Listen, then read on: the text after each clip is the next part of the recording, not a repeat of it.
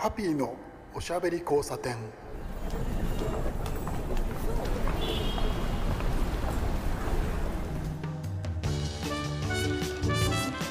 こんばんは。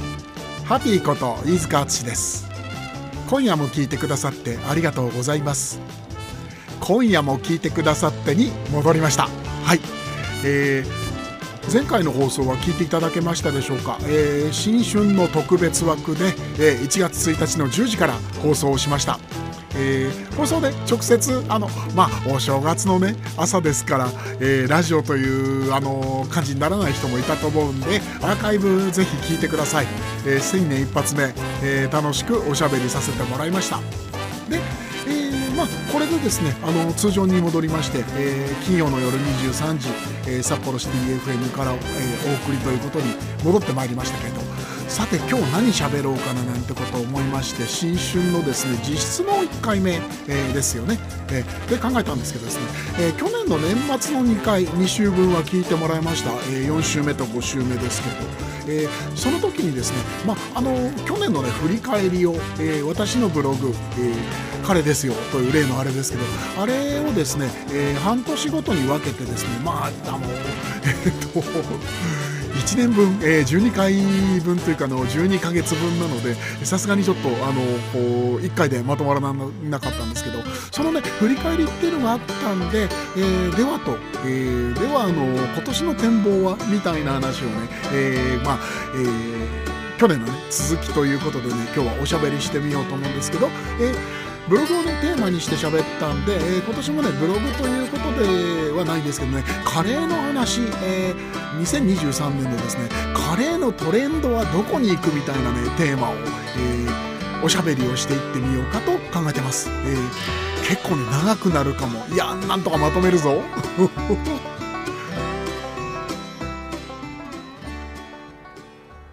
ハッピーのおしゃべり交差点。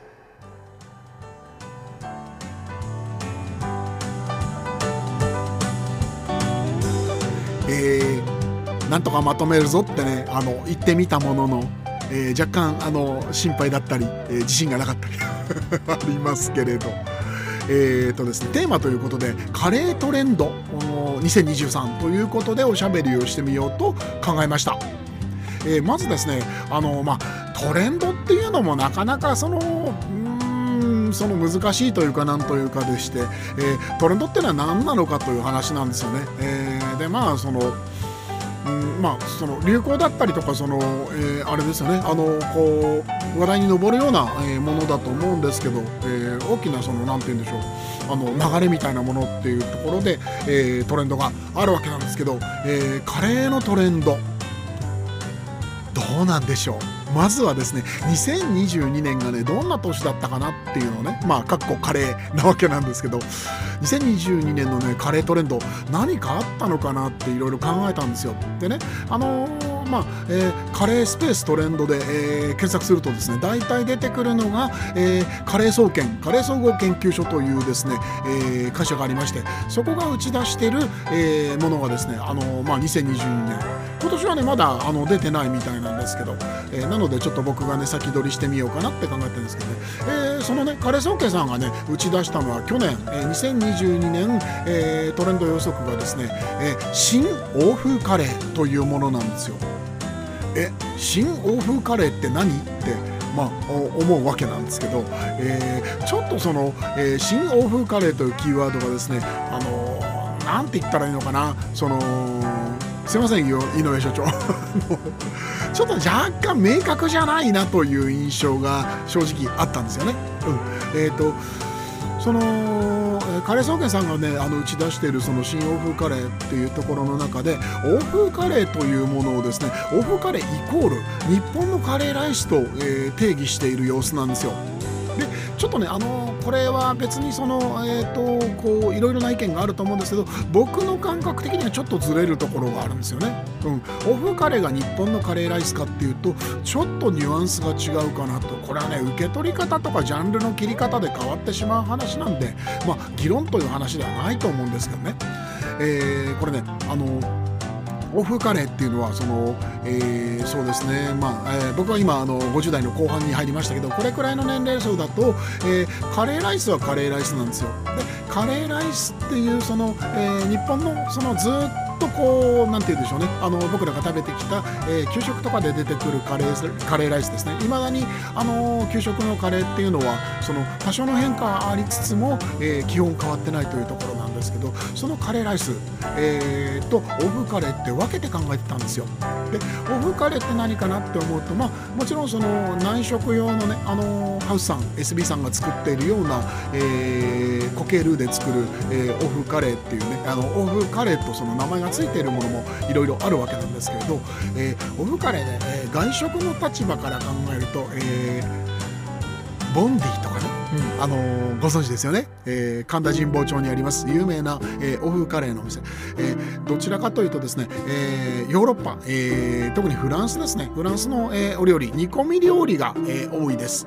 えー、フランス料理っていうと、あのー、どちらかというとレストラン料理のフランス料理を考えてしまう日本人が多いと思うんですけど当然ながら、えー、家庭料理とレストラン料理は別ということでですねあのフレンチフレンチって言っても家庭料理は基本あの煮込み料理が多いそうなんですよ。え、そういう中でですね、あのー、まあ、欧風カレー、えー、フランス料理の、あのシチューであったりとかヨーロッパの料理の煮込み料理、えーシチューですね、えー、あれを土台にしたものっていうのが、えー、欧風カレーというその、えー、頭が僕にはありまして。でそれのその最たるものっていうのはボンディだったりガビアドだったりとかあの、まあ、神保町に、えー、4つ5つありますよね、えー、欧風カレーというふうに呼ばれて。あそこら辺の味というイメージがありましてあそこら辺って割とそのどういう感じかっていうと、えー、非常にですね濃いめの、えー、煮込み、えー粘度が高い、えー、ドロドロしていてで、えっと、リッチな、えー、テイストにしている、えー、バターとかね、えー、ミルク、えー、ミルクというか、えー、クリームか、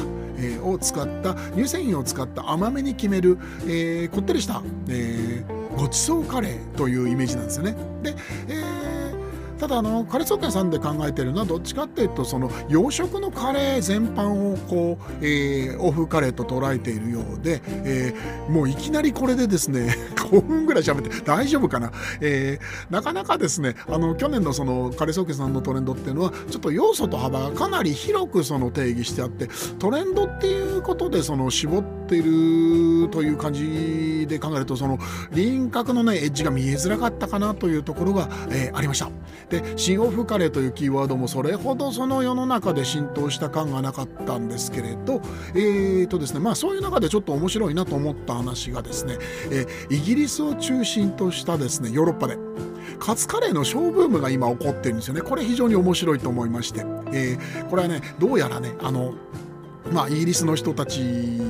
のその何て言うんでしょうね。あの去年のトレンドみたいなところがあってですね、えー、彼らはどうやらですねその和食というものの日本の食の、えー、幅の中に入れて考えてるみたいなんですよ。カレーライスを、うん、日本の食文化とその理解をして、えー、カレーライス美味しいものとして、え小さなブームがやってきているという話でですね。面白いのはですねカツが乗ってなくてもカツカレーというふうにですね、え彼ら呼ぶんですね、えジャパニーズカレーライスイコールカツカレーという、え名前です。えー、ビビジュアルではなくてですねだからカツが乗ってようが乗ってまいが、えー、そのカツカレーという名前の食べ物だと思っているその節があるんですよカレーライスを。まあ、ちょっとそのやっぱり、えーと、外国にその渡ったりするその、えーまあ、日本にね、えー、やってくるその料理なんかもそういうところがありますけれどその、えー、本国でその考えられているものとちょっとあの若干ずれたりする。これがすごく面白くて、えーとまあ、いろいろな理由でそのイギリスで、えーでイギリス周辺ヨーロッパ各国で流行っているカツカレーなんですけど、えっとね、いろいろな理由でその、流行りになったっていう話、えー、聞くんですけれど僕的に考えるとですねあれいろいろなもちろん本当に幅の広い場所からその影響を受けて、えー、ちょっとしたトレンドになってると思うんですけど考えるにねアニメーションとか漫画とかですね、えー、コミックカルチャーとかサブカルチャーっていうのは実はその非常に、えー、特にフランスなんかが強いという話ですが日本のえそういうもののカルチャーがですね、え好む人があの非常に増えてきたりとか、え、それからあとは、ま、いわゆるオタクという、え、そうですよね。そういう人たちを超えて普通の人もその日本のコミックとかアニメーション面白いねっていうその、え、世界がありましてそういうところをですね食事風景とか、えー出てくるセリフとかにですねカレーカツカレーっての結構カレー出すとですね漫画とかその物語の中にカレー出すってね割とカツカレー多いと思うんですよ。カレーじゃなくてカツカレーなんですよね。そういうところからもしかすると言ってるんじゃないかな影響あるんじゃないかななんてこともね考えました。ちょっとね話がずれちゃいましたけれどえー、でまあですね、えー、数年間、あのー、僕がね言い続けてる話があって、えー、カレーにトレンドなしという話なんですよ。の話の腰を折ってしまうような世界なんですけれど、えー、カレーにトレンドらしいな何のことよっていう話なんですけど、えー、これ例え話なんですけれど、えー、例えばね、えーと、水たまりとかね、えー、お池とか水面にねあの雨が降ってきて雨粒があの波紋を打つでしょうで、えー、同心円に広がりますよねで雨粒ですからその一滴ぽつりじゃなくてパラパラっと降ってきて同心円がたくさんその水面に至る所にあるわけですよね。えー、その波紋がですね丸く同心円で広がっていって隣の波紋と、えー、絡み合ったりとかっていう、えー、そういうような、えイメージなんですよ。華麗にトレンドなしというところのその例え話なんですけどねこれは、え、どういうことかっていうとですね、え、小さなですねあの、まあ、トレンドまでいかないただその、え、流行りだったりとかメディアがぼちぼちその取り上げたり取り上げなかったりメディアってねその、えー、僕もそっち側の人間なんで、え、そういう話が耳に入ってくるんですけどトレンドっていうのは、えーと、トレンドがあるのではなくてトレンドが作られるというあの側面っていうのは非常にあるんですね。ファッション業界なんかは割とそういうところが強くて、えーとまああの根っこはありますよねデザイナーさんとか、えー、そういう方もただそのそういうデザイナーさんとかその、えー、大きなあの、ね、あのグランメゾンみたいなところの、えー、方がですねあの何て言うんでしょうねその仕掛けたりとかインスピレーションでそのこう何かを作り上げるっていうところもありますけどただ逆にそのメディアから影響を受けたりとかっていうところもあってこう相互補完みたいなところかなと思うんですよ。でまあまあそういう感じでですねあの例え話があの広がっちゃいましたけれども そういうあのなんて言うんでしょうねトレンドが作られるというところがあるんですけどそのトレンドをその作るというような動きがあまりないのが僕はそのカレー業界なんじゃないかなって思ってまして、えー、そういうことではなくて、えー、アマチュアのシーンもそうですし、えー、プロのお店をやってらっしゃる方もそうだしっていうで、えみんながフラットな状態でいろいろと面白いことをやってさっきのねあの水面がねあのこう雨粒に打たれた波紋が広がるみたいないろいろなその小さなトランドがそのまとまって、えー、一つを成しているというようなイメージがあります。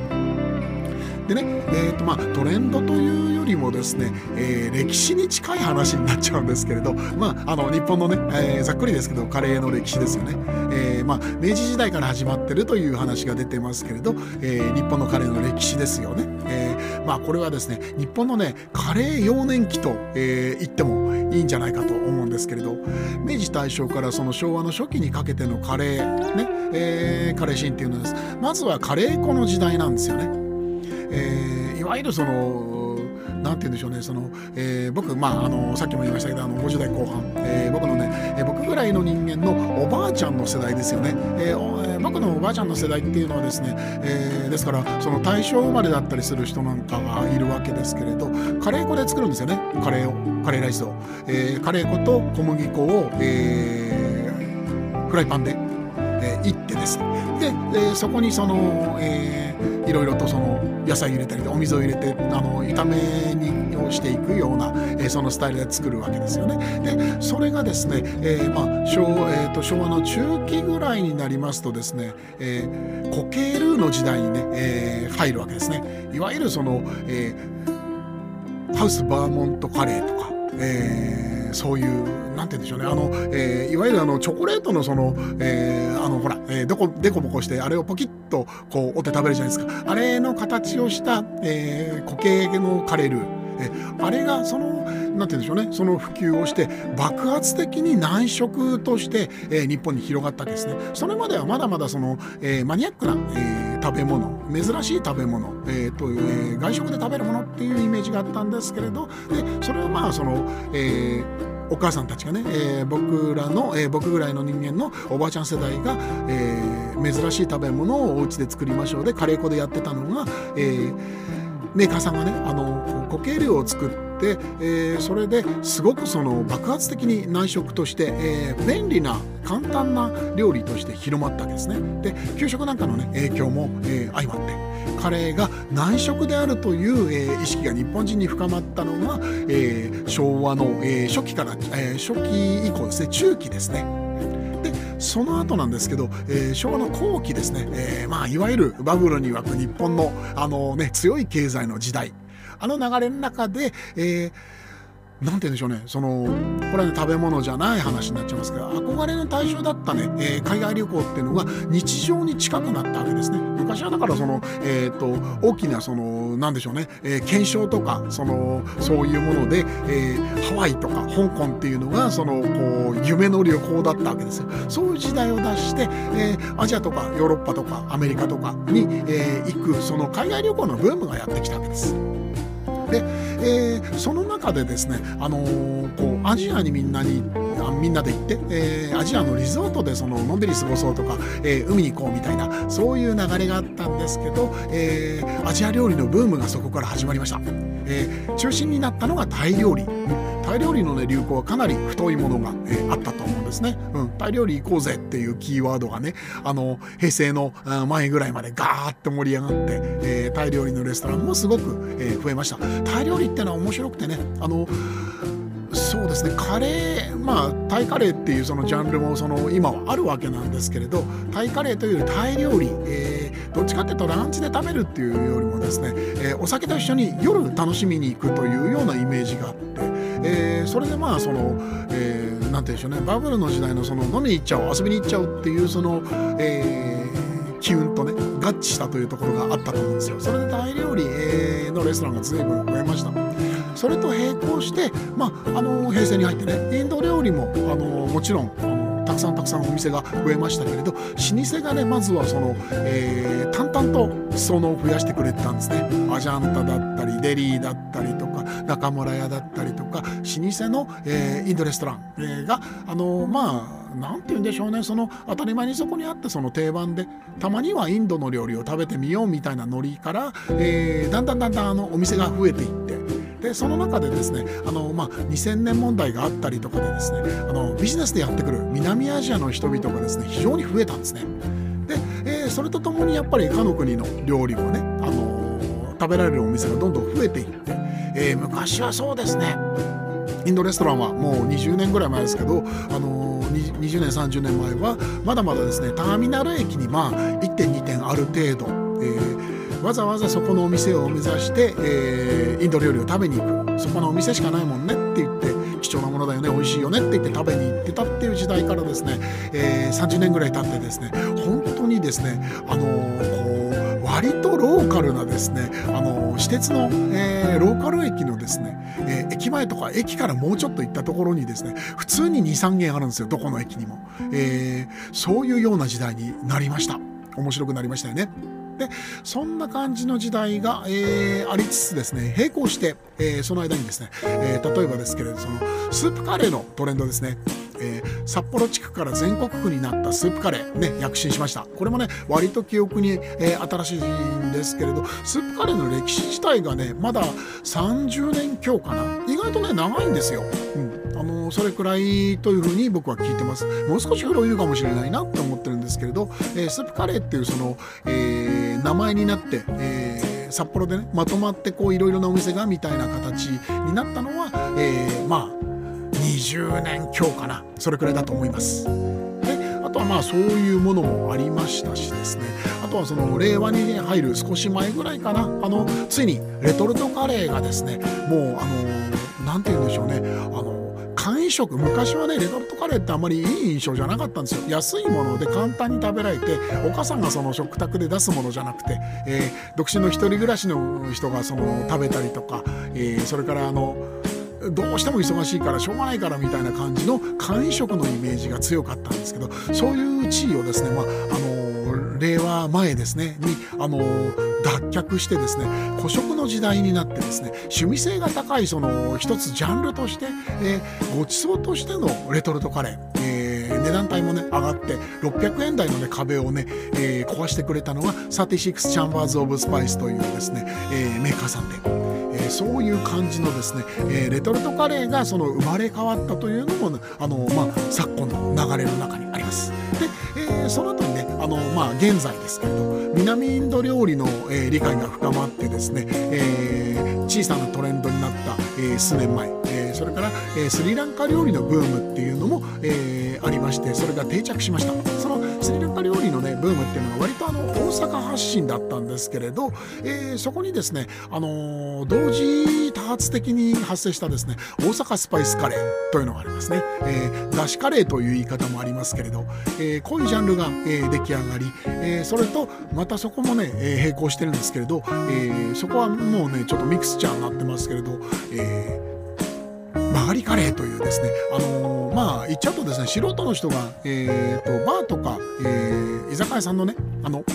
昼間の営業してない時間を、えー、間借りしてそこで、えー、カレーを作ってお客さん出すというそのうんまあ最初の頃はかなりあのなて言うんでしょう決まり事とかいろいろな部分でグレーなところあったと思うんですけど、まあ、それもね随分長く続いて、えー、だんだんだんだんその、えー、て言うんでしょうねあのまあ皆さんその勉強もするしねあとはその、えー、自分で独立をするためにそういうところからスタートしようっていうその機運もこう高まってきてるのでだんだんその、えー、グレーのところがねあの払拭されているところはあると思います。そんな感じでですね、えー、これがあの 日本のカレーの歴史的なものですよね。うんえー、ざっとですね、えーまあ、それで、まあ、その最終的にはですね今ですけれどその大阪スパイスカレーというのがですね大阪のヘッダーが取れたですねスパイスカレーということで、まあ、ちょっと若干あやふやなジャンルではありますけれど固定化されて、えー、まあそのメディアが取り上げるようになって本当にねカレーのねトレンドっていうのはねメディア発信ができなくてですねメディアが追っかける感じのイメージなんですよ。ラーメンなんかはね割とその、えっと、仕掛けをするようなその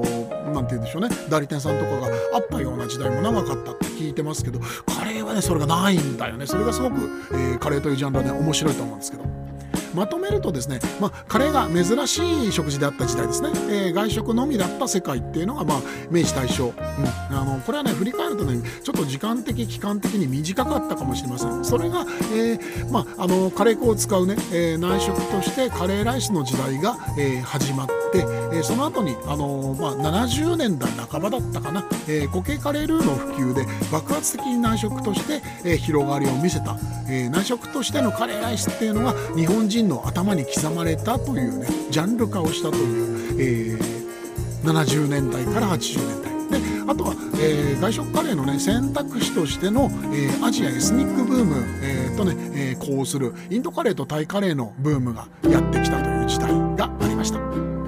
でそれとねあのいろいろその絡んだり並行したり、えー、前後したりしますけどスープカレーが全国区になりましたと、えー、あとは南インド料理の認知が上がった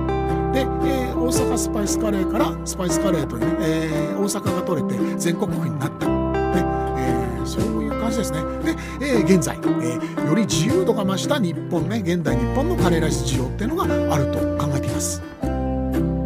でまあその間にもね細かく細かくいろいろあるわけですよ。これは直近ですけれど、えー、盛り付けのねブラッシュアップが行われて、えー、SNS 投稿からのこれはね影響ですけどビジュアル重視の、えー、ワンプレートタイプのディッシュ型カレーというのが流行ったりですね。あとはそれから、えーと、キーワードで言うとビリヤニ、えー、それからダールバート。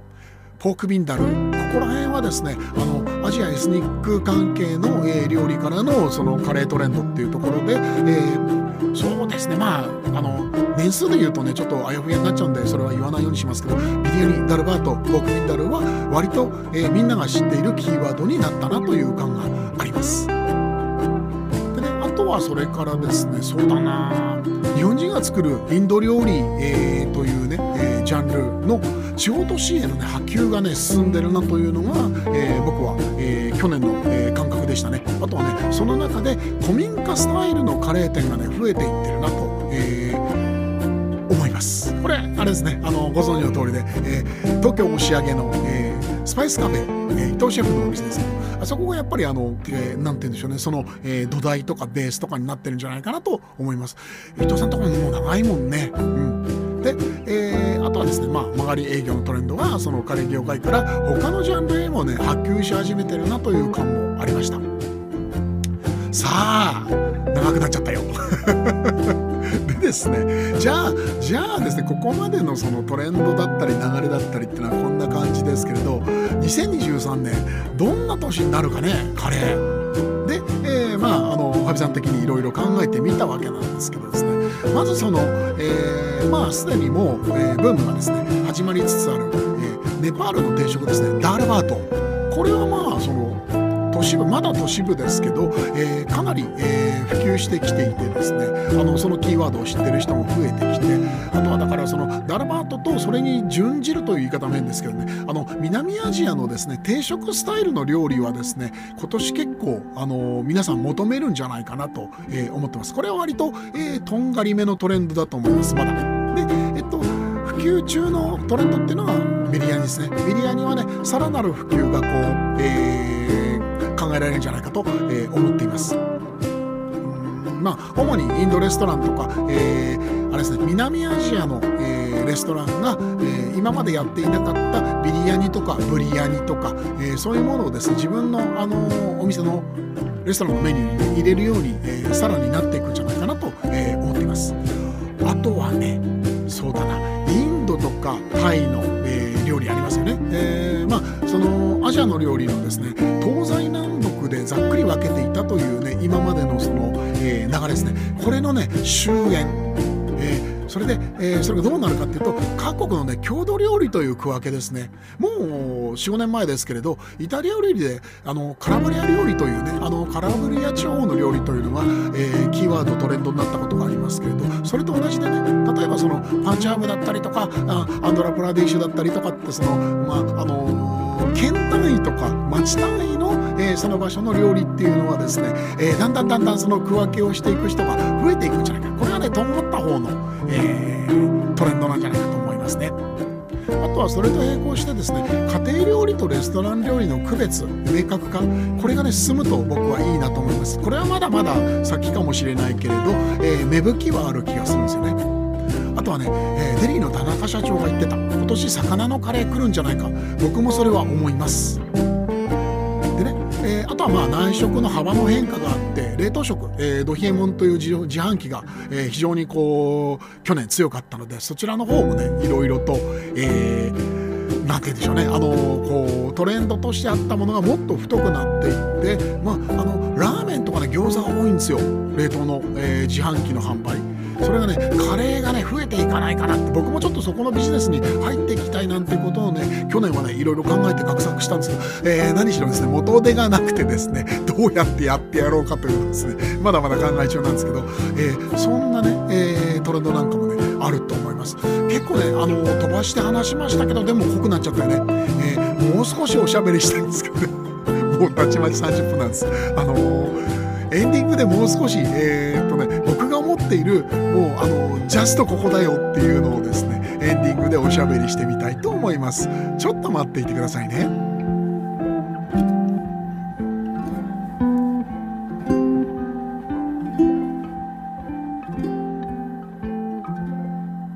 ハッピーのおしゃべり交差点。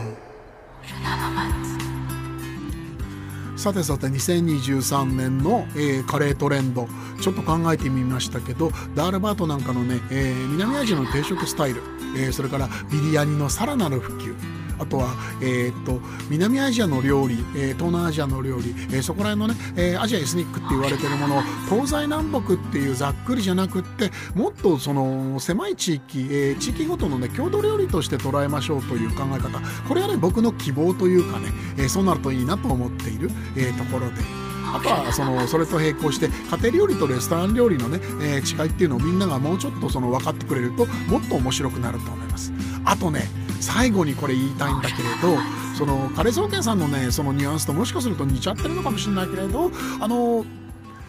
日本のねあのカレーライスの復権が今年、えー、こうなればいいなと思っています、えー、カレーライスってすごくいいものであのカレーライスって言うと本当にあのよくあるものでみんなの頭の中にあるものだと思うんですけど実は深いもので、えー、食べ歩いてそのいろいろなものを食べて、えー、こういろいろ考えるとですねあまりにも幅が実は深いものだったっていうところがあってこれがもっと面白くなるといいなと、えー、ちょっと思ってます。これは僕の希望です。さて2023年どういう感じになるかなんですけど そんなことをですね考えながら眠れなくなっちゃう。でもそろそろ眠ってください。お相手はハッピーこと飯塚敦でした。おやすみなさい